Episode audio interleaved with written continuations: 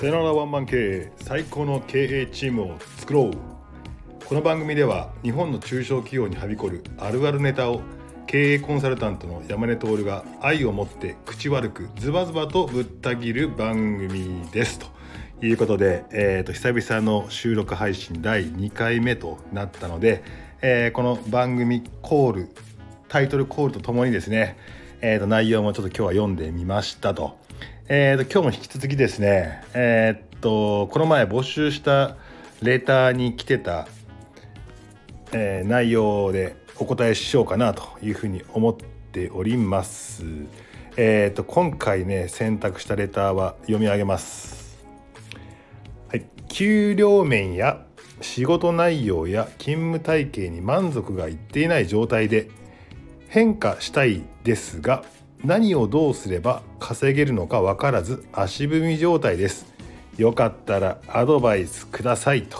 いうことですね。皆さんだったらどうやってお答えしますかね。給与面や仕事内容や勤務体系に満足いってない状態ってこれね全部満足いってないじゃないかっていう話ですね。何に満足いってるんだろうなと。人間関係とかはいいのかもしれないですね。人間関係とか書いてないから人間関係はいいのかもしれないですけども給料面仕事内容勤務体系に満足いってないってことはもうこれあれですね。会社に対して文句があるというような状態なのかもしれないですね。で何をどうすれば稼げるのか分からずでなんかここで稼げるのか分からずって稼ぐ方に行ってのはちょっとよく分かんないですけど足踏み状態それは辛いですね。よかったらアドバイスをくださいということですけどもですね。えー、っとねまあ確かにねこういった相談はなかなかえー、っとね直接えー、っとクライアント先で社員さんが僕に言ってくることはほぼないんですけれどもまあよくある身内友達、えー、後輩仲間ではよくたまにあるよくたまにあると変だな、まあ、よくある質問だったりしますが毎回毎回言ってるのはですねここに正当に答えてもいいんだけどそもそもその前提条件は合っているのかいっていうことを毎回ちょっと僕は問いただしたいなと思ってますと。えー、っともしかしたらそう思ってる不満を思ってるのはあなただけあなたであなたに問題があるんじゃねえのっつうのもあるかなと思っていて例えばですねこの給料面、えー、に満足いってないっては言うけれどもあなたはあの今の全国の、えーと、労働者がもらっている平均給与って分かりますかっていう話ですよね。あと平均給与じゃなくて中央値分かりますかっていう話とまあ、えー、あなたが男性だった場合あなたが女性だった場合それの中央値なんか分かりますかっていう話。でさらに言えばじゃああなたが今勤めている業界の中央値とかっていうの分かりますかと。あなたの職種の、えー、っと中央値全国分かりますかとか。あとあなたのお住まいの働いている地域のその業種の大体そのライバル会社の平均給料とかあなたと同じような仕事をしている人の給料とか分かってますかっていうことがまずあってそこをね分かってないのに何を基準に俺の給料少ないんだとか言ってるのかっていうのが僕は全く分からないっていう僕が頑張ったからもっとくれよって言ってるようにしか聞こえないっていう話で。まずはあなたの給料が高いか安いか判断するためにはこの、えー、と全体平均とか隣のライバル会社がどれだけ払っているのか隣のライバル会社があなたと同じような能力を持っている人に500万払っているのにかかわらず、えー、今いる会社があなたに、えー、と400万しか払ってないのであれば確かに低いよねっていう事実として数字は低いよねっていうことは言えるんだけど大概の人はね不満だけ言っていてえーと、こういった視点になってないっていう。まず今2021年の新しいやつをさっき調べたら平均436万ですね。でもこれ平均値なので2億円もらってるやつもいればえー、っとね100万円の人もいればって考えてその平均を取ると1億円になるわけで平均値ってあまり当てにならないなって。まあ中央値。100人いたらまあざくっと50番目ぐらいの人がいくらもらってますかみたいな話をすると,、えー、と全国平均370万ですと。で男性の平均なんですね、えーと、全国中央値370万ですと。で男性が425万の女性が315万が中央値ですよと。で女性がなぜ低いかというと,、えーと、パートタイムで働いている、えー、女性が多いですね。女性103万の壁とか130万の壁って言われてますけどそういったところで、えーと、旦那さんの扶養に入っているっていうケースがあるので女性がこの辺低くなっているっていう、まあ、今回の配信、えーと、レターをくれた人が男性だった場合まあそれを分かっているのかって話と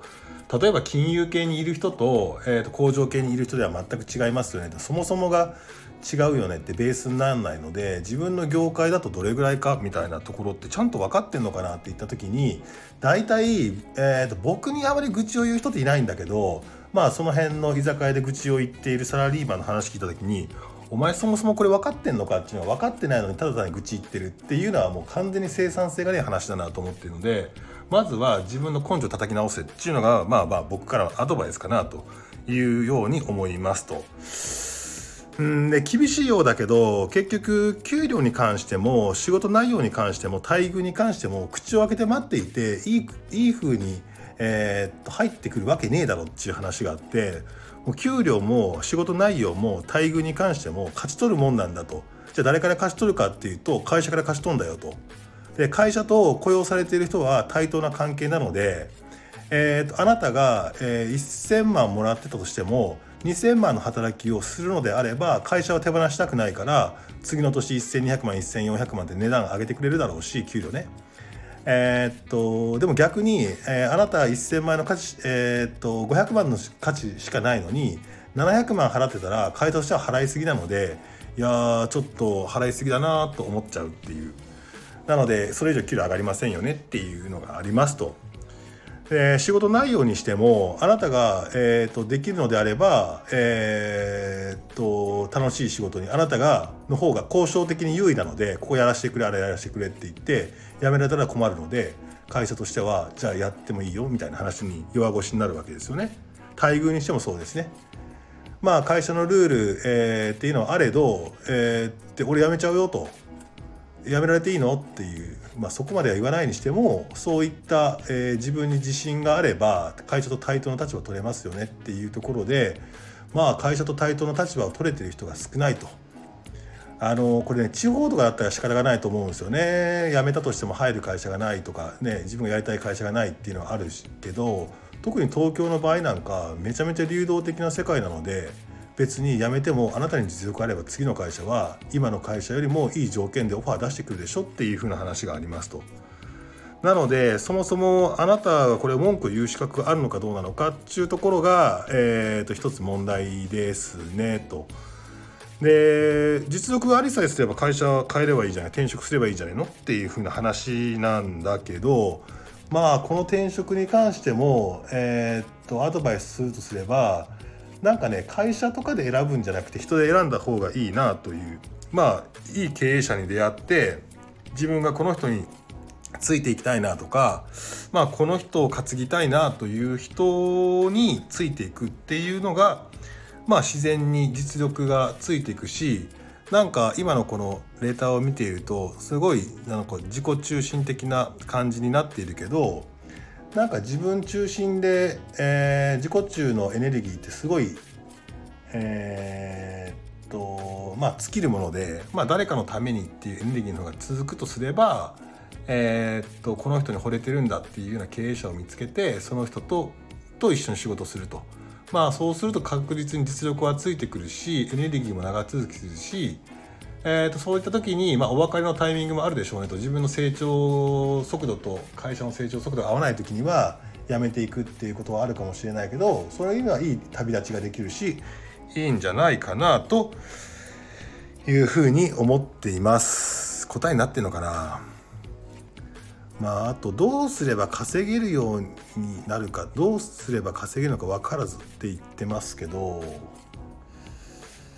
えー、実力がつければ稼げますしねっていう話と、まあ、あとはどうなんだろう。そのめちゃめちゃ頑張っていてもその業界が構造上儲からない構造になっているとかその会社が構造上儲からない会社がなっていたらまあそこでどんだけ頑張っても、えー、給料は増えませんよねっていう。まあ、例えば、えーと、野球選手の最高峰でいくと年年俸50億ぐらいとかもらえるんですかね。だけどめちゃめちゃ身体能力高くて、えーと、その辺の大リーガーの野球選手でめっちゃ身体能力高くてもハンドボールやってたら稼げないですよねみたいな話があるのでまあそこはキャリアをどう考えるのかみたいな話はあるんだろうけどうんまあどうなんでしょうね目の前のことを一生懸命やって実力があればそれなりには稼げるんじゃないかなと。で稼げなかったとしても、えーと、交渉力は増しているのでそれでどんどんキャリアアップとか転職すればいいんじゃないかなというふうに思います。なんか当たり前の、えーと、質問に対しての答えになっちゃったななんかもう少し面白いファニーな部分を入れたかったんですけどちょっと、えー、普通の回答になってしまいましたがリハビリ期間中ということでお許しください。それではまたレーターどんどんどんどん回答していきたいと思います。